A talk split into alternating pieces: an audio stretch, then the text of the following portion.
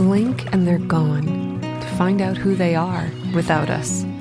All the more reason we come to West Virginia to introduce them to simple things like rolling hills, secluded lakes, summer campfires, and we hold on to that feeling for as long as we can. Find your version of heaven at WVTourism.com. Brought to you by the West Virginia Tourism Office, the West Virginia Broadcasters Association, and this station. Per gli amici della tecnologia, questo è Tecnopills!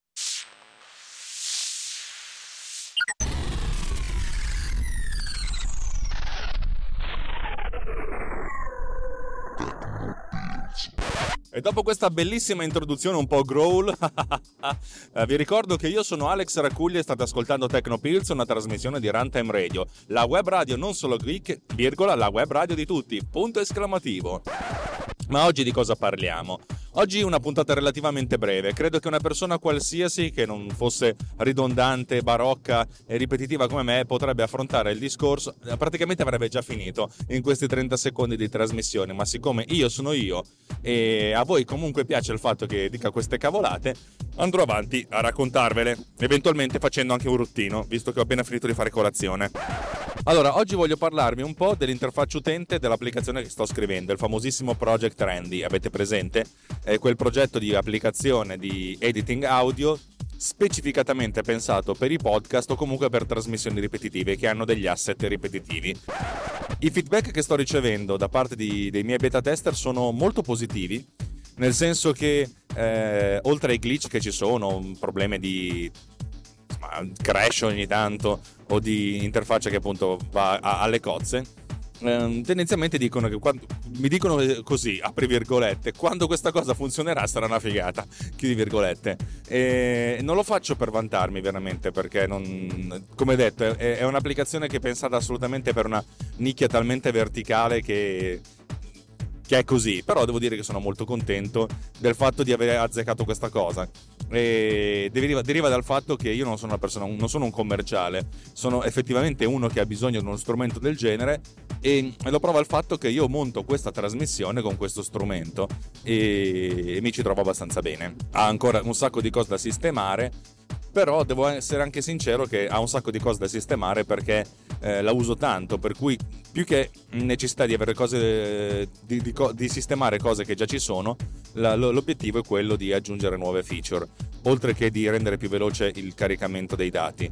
Eh, ma quello è una cosa su cui sto lavorando e probabilmente andrò avanti a lavorarci eh, cercando una soluzione innocua, ma poi alla fine so che trasborderò tutto su Cordeta e sarò ben felice.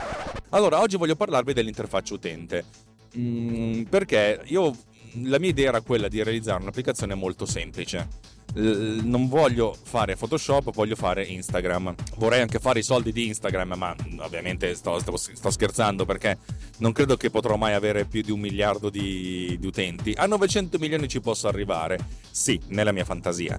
Insomma, l'idea è quella di fare una cosa molto semplice che non dia troppa libertà all'utente. Però, come per Instagram, anche Instagram, se, insomma, se invece di applicare il filtro normale andate a spulciare, potete andare a fare delle regolazioni piuttosto interessanti. Perché, per cui la mia idea è quella di avere un'applicazione base che tutti possono utilizzare, o comunque che la maggior parte della gente può utilizzare, e poi eventualmente potete, cioè, ma se siete un, un, utente esperto, cioè sapete dove andare a cercare le, le impostazioni per and- andare a fare le cose più, più complesse. Io ho pochi beta tester, per cui il mio campione di utenti è molto ristretto e è ovvio che se i tuoi beta tester si contano sulle dita di una mano, e cavoli, ognuno di questi, qualsiasi richiesta che vi faccia, rappresenta il 20% del, del vostro campione.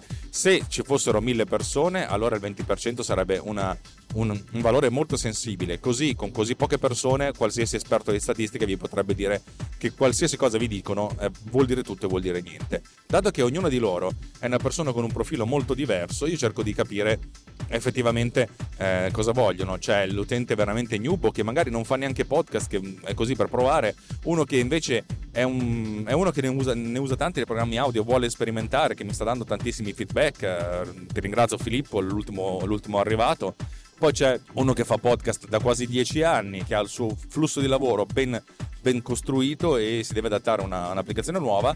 E un altro che fa podcast da due anni e che boh, vede le cose con un modo un po' più vergine e un altro ancora che si occupa più di marketing, diciamo, eh, per cui è un approccio a volte più semplicistico. Ognuno di loro ha delle esigenze diverse, anche dei flussi di lavoro diversi e anche dei prodotti che, che escono in uscita decisamente diversi. C'è chi ha molto più a cuore la possibilità di aggiungere tanti effetti, tante, tante cose, e c'è chi invece vuole montarli velocemente questi podcast per farli uscire senza tanti problemi. Ognuno di loro ha delle richieste differenti. Per esempio, una cosa che mi hanno chiesto tutti è perché non si può tagliare una clip, ma bisogna per forza selezionare un po' un pezzettino anche breve e poi premere il tasto delete.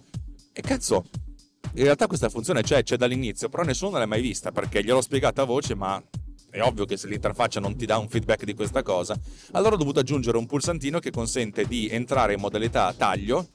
Eh, questo pulsantino ha una forbice che consente praticamente, una volta premuto, di entrare in modalità taglio, il, ta- il pulsante si accende e il, il, cursore, cioè invece dalla freccia normale, diventa proprio una forbicina, così che si capisce effettivamente che state tagliando. E lo stesso funziona premendo il tasto control. Questo feedback è, stato molto importante e tutti l'hanno apprezzato, però ho aggiunto un pulsante all'interfaccia. Stesso dicasi per i marker. Tutti mi dicono, ma dov'è il pulsante per, per fare i marker? Ma eh, la cosa più semplice è premere il tasto M. Eh, ma ci vorrebbe anche il, il, il pulsante, se non c'è il pulsante non, non, lo so. E cavoli, questa è una cosa bestiale. Ho dovuto aggiungere non uno, ma ben due pulsanti per fare in fretta. C'è un pulsante M, un pulsante che è l'equivalente del tasto M, che, che consente di aggiungere un marker, e un pulsante col segno del marker e una, una matitina equivalente al, alla pressione del tasto Shift M, che praticamente non solo crea un marker, ma ti permette di editare eh, il suo titolo. Così che appunto vi, vi consente di aggiungere una nota in tempo reale a quello che state guardando. Oh, ma tutte queste robe occupano spazio eh, nella, nella, mia interfaccia e praticamente generano un sacco di, di, di, confusione. Parallelamente io sto tenendo sott'occhio diversi siti, e, mm, siti di news e di rumors eh, a proposito di Final Cut Pro 10. A brevissimo, proprio tra questi giorni, anzi probabilmente quando ascolterete questa puntata già sarà successo e magari farò una puntata a, a proposito, ci sarà una grande convention, la convention annuale degli utilizzatori di Final Cut, tra l'altro eh, mezza giornata si svolgerà direttamente nei campus Apple, cosa che potrebbe anche significare che presentano una nuova versione del, del, dell'applicazione, sarebbe una figata, però vabbè, non è tanto questa la cosa importante. E c'è una, un sito, è un sito di, che raccoglie tutte le notizie a proposito di Final Cut e ha anche una lista, un articolo che è sempre in prima pagina, è un sito molto semplice, un po' spartano, però con un sacco di, di informazioni interessanti perché è, è, tenuto non da uno che gestisce siti, ma da un, da un, utilizzatore vero e proprio di Final Cut, per cui non gliene frega niente avere un sito bello. L'importante è dare delle informazioni, dei tutorial, delle, delle cose, per cui è molto molto interessante. Magari ve lo metto nelle note dell'episodio, cosa che dico sempre, ma poi non lo faccio mai, perché tanto le note dell'episodio non le vede nessuno. Insomma, in questo sito c'è una, un articolo che è sempre in prima pagina con dentro le, le, le, feature wanted di Final Cut, cioè cosa ci piacerebbe nella prossima versione. E tra i tanti punti di questo articolo c'è un confronto fra Final Cut e Logic. Logic è l'applicazione di editing audio di Apple, che è stata comprata da qualche anno fa, insomma adesso lo, lo, lo brandizzano loro, funziona anche abbastanza bene. È la risposta di Apple a Pro Tools meglio o peggio, non lo so. Immaginate GarageBand con tante tante tante potenzialità in più, però il motore è quello. Insomma, eh, facevano un confronto tra l'interfaccia della timeline di Final Cut e l'interfaccia della timeline di Logic. L'interfaccia della timeline di Final Cut è veramente essenziale, semplice, ha pochissimi pulsanti. L'interfaccia di Logic invece è veramente un bella tosta, non è male organizzata, però è veramente piena di tante cose, anche pulsanti piccolini. E mi sono detto, queste due applicazioni sono due applicazioni professionali. Per farvi capire, Final Cut Pro 10, Final Cut, è il programma con cui è stato montato il video più visto della storia dell'umanità, che adesso, udite udite, è Despacito, perché presente quella canzone di cui parlo sempre male in MDB Summer Radio, insomma Despacito è stata vista più di 4 miliardi di volte, sappiatelo, più di 4 miliardi di volte, ed è stata montata con Final Cut, per cui ripeto, è un programma ormai che ha, ha raggiunto la sua la sua grande dignità dal punto di vista professionale. Ma non è questo il centro di questo, di questo podcast, di questa puntata. Insomma, la, la, la domanda che mi sono posto è: chi è che ha ragione? L'interfaccia di Final Cut in cui si possono fare un sacco di cose, però non sono accessibili direttamente, non c'è un pulsante per fare tutto, ci sono dei, magari dei menu contestuali o delle scorciatoie di tastiera o Logic che invece ti dà tutto l'approccio possibile e immaginabile. Io sono sempre stato un grande fan di Final Cut perché sono una persona che si sforza di imparare le scorciatoie di tastiera perché sono molto più veloce a premere un tasto o una combinazione di tasti piuttosto che andare con il mouse nel pulsante e poi pigiarlo. Perché è così? Perché è, è tutta una questione di velocità, di, di accesso veloce alle azioni che io posso fare. Però io mi considero, passatemi il termine, un professionista del montaggio mi rendo conto che magari un non professionista non ha, non ha questa, questa, immediatezza, però di contro il non professionista magari non ha bisogno di aggiungere dei marker, di fare delle cose particolari, ha bisogno di mettere insieme delle clip e poi via. Per cui mi sono chiesto l'approccio migliore da seguire con l'interfaccia di, eh, di Project Randy, che voglio che sia un progetto pensato per, per fare le cose velocemente Qual è? Qual è l'approccio migliore? Tenerla semplice in modo che poi l'utente smaliziato va a cercarsi le scorciatoie di tastiera? Oppure incasinarla in modo tale da avere tutto a disposizione? E sono due scuole di pensiero che sono anche in controtendenza. Pensate che l'approccio che eh, vorrei tenere non è, una, una, non è probabilmente quello che farò, ma è quello che non mi dispiacerebbe fare? È semplice è praticamente avere una sorta di selettore che consente di specificare se usare l'interfaccia semplice o l'interfaccia potenziata e per certi versi l'interfaccia semplice è ancora più potente di quella, mm, di, di quella potenziata perché essenzialmente se voi non avete bisogno di, del pulsante è perché A non avete bisogno del pulsante perché non, sa- non, non sapete che farvene della feature del, del, pulsante oppure B sapete già come raggiungere questa funzionalità attraverso la tastiera o meno contestuale figo, no? Cioè praticamente abbiamo un'interfaccia semplice che va bene per il, no- il novizio, poi abbiamo un'interfaccia più complessa che va bene per l'utente intermedio e invece per il power user, quello figo figo figo figo, si può ancora di più tornare all'interfaccia semplice perché lui già sa come arrivare ai, ai pulsanti. Insomma, è una cosa che mi sono chiesto. Tra l'altro ho letto un articolo molto interessante eh, che ha a che vedere con l'applicazione Facebook per Android, se non erro. Ehm, in pratica Facebook nella sua versione per Android non ha una singola unica versione dell'interfaccia, ma rilascia a diversi segmenti di utenti una diversa versione dell'interfaccia con i pulsanti disposti in modo leggermente diverso. Ne ha più di due dozzine. E immaginate più di due dozzine di versioni della stessa applicazione della st- con un'interfaccia leggermente diversa. Questo per fare un'indagine demografica, demoscopica e demo sti cazzi su tutto il suo quasi 2 miliardi di utenti che ha per vedere quale funziona di più. E loro hanno un campione non di 5 persone come ne ho io, forse 6 adesso, ma hanno un campione di 2 miliardi. È ovvio che a questo punto i numeri hanno un senso. È ovvio che con la capacità di analisi che hanno possono capire qual è la direzione da prendere facendo un grande campione o anche capendo che magari su un determinato territorio, sul territorio giapponese, sul territorio asiatico, funzionano le icone impostate in un certo modo e su quello europeo e quello nordamericano, cioè in un altro, quello sudamericano in un altro modo, l'africano in un altro modo ancora. Capite che si può targetizzare la, l'esperienza utente e la qualità dell'interazione in maniera molto molto precisa. È ovvio che la potenza di Facebook è tale che si può permettere di sviluppare 20-30 versioni della stessa applicazione. Che gli frega loro, hanno milioni di persone che possono lavorare per loro. Io non posso fare questo, devo, devo fare le cose in maniera più, più deterministica. Una delle poche cose che ho imparato di marketing e di utilizzabilità, soprattutto per quanto concerne l'utenza normale, è che bisogna ridurre, secondo me, al minimo le scelte dell'utente. Cioè, dire che le cose si possono fare solo in un modo e poi se l'utente si lamenta sono anche cazzi suoi. Magari si ascolta la lamentela dell'utente, però non si può neanche esserne schiavi. E questo, e questo secondo me è molto importante. Per cui io credo che manterrò l'interfaccia così e, e capirò man mano se ha senso o non ha senso avere queste potenzialità. Il mio approccio originale è quello di avere un, un prodotto molto semplice da usare per la persona normale, ma che se uno vuole scavare un pochettino c'è la potenzialità. Credo di aver fatto questo con PodCleaner. PodCleaner è un'applicazione che ha una finestra in cui si trascinano i file e un pulsante pulisci. E in più c'è un pulsantino con setup, però uno può anche non, non, non premerlo. E la, il mio sforzo è stato quello di avere dei, dei valori di setup buoni, abbastanza buoni per tutte le occasioni. Poi se uno ha delle esigenze particolari preme su setup a quel punto sì che può andare a impostare le cose di fino. Però finché non preme questo pulsante setup, l'idea è che lui può ignorare il fatto che sotto c'è, c'è la potenza. E anche la comunicazione deve essere fatta in questo senso. L'idea è che ti do in mano uno strumento semplice, semplice, semplice, semplice, non devi star lì a pensare, fa tutto lui al posto tuo. Però comunque aggiungere la postilla. Oh, se però sai dove mettere le mani, ti do veramente un vagone di roba, un transatlantico di potenzialità dove andare a sistemare le cose pixel per pixel, punto percentuale per punto percentuale. È molto cerchio bottista come cosa, lo riconosco, però credo che sia, dal mio punto di vista, forse la soluzione giusta.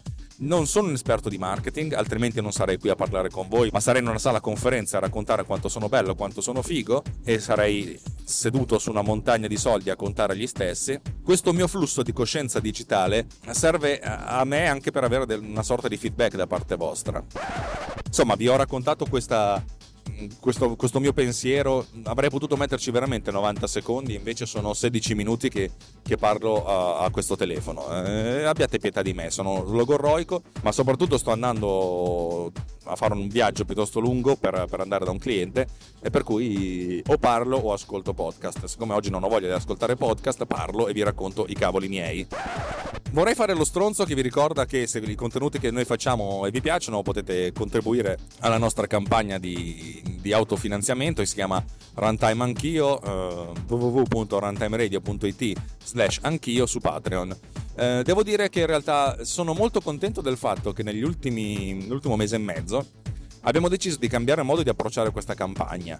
E mentre prima avevo registrato una sorta di messaggio, uh, messaggio pubblicitario che era uguale per tutti, ho scoperto che quando, quando prendo il cuore in mano e vi, racconto il perché stiamo facendo questa campagna, ehm, le, le, sia io che Walter Vannini che, che Simone Pizzi insomma le, le, donazioni sono esplose e devo essere sono molto contento. Devo dire che sono assolutamente felice di, di, questo, di questo, feedback io dico sempre che la, la, percentuale di gente che ci ascolta e che ci finanzia è nell'ordine dell'1,5% che dal mio punto di vista è un grande guadagno perché di solito siamo nell'ordine dell'1% e devo dire che siete, siete belli perché lo fate in maniera molto, mm, molto carina, cioè nel senso lo, lo fate effettivamente come, eh, come, un premio al fatto che siamo stati bravi, un po' come dire sei andato bene a scuola ti, ti, compro la bicicletta o il motorino o la Porsche.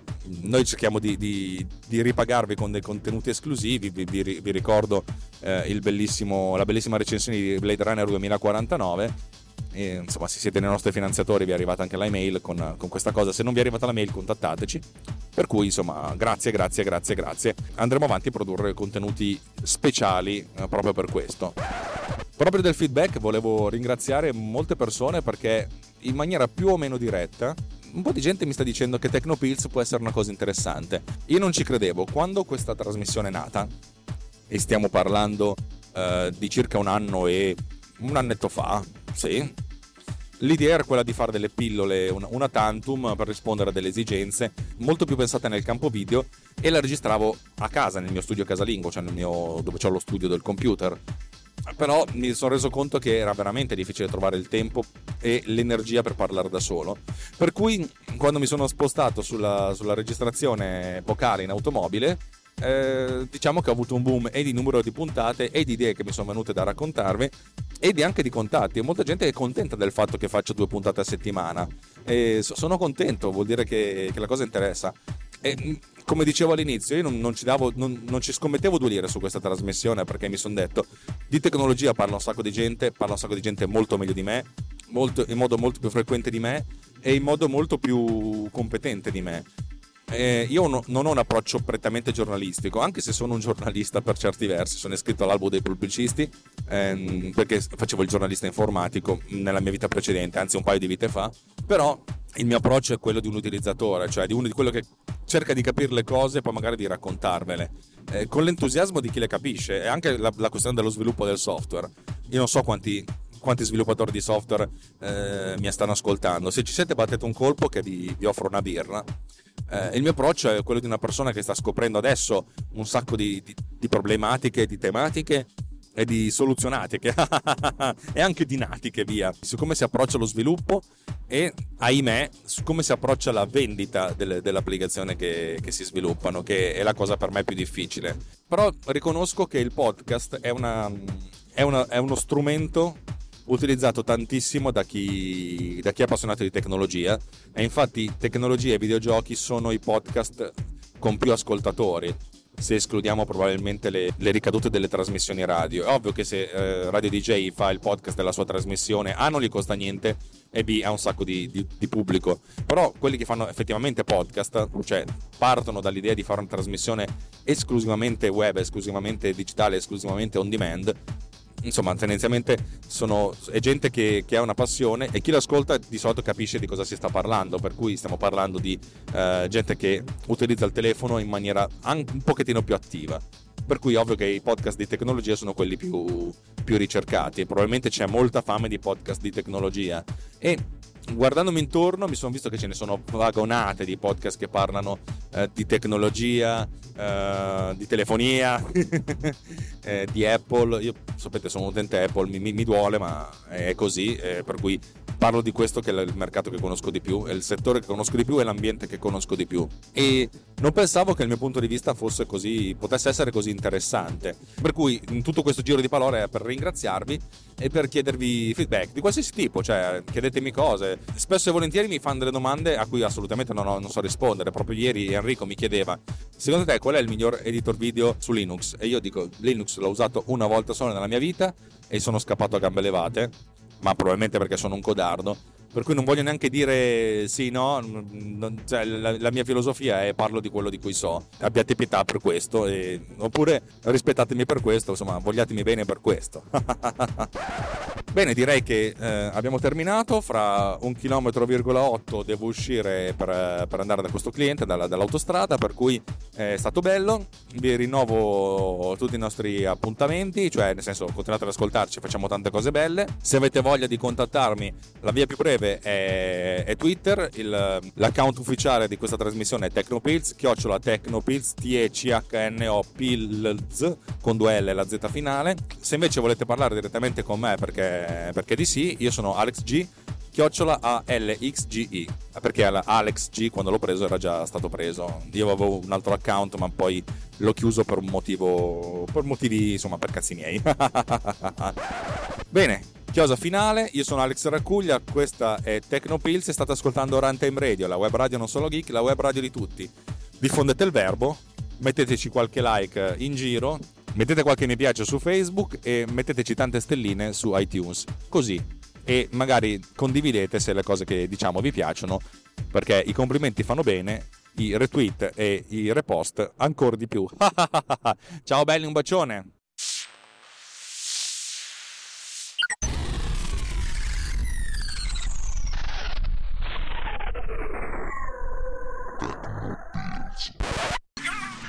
This oh, episode has been produced with Pod Cleaner.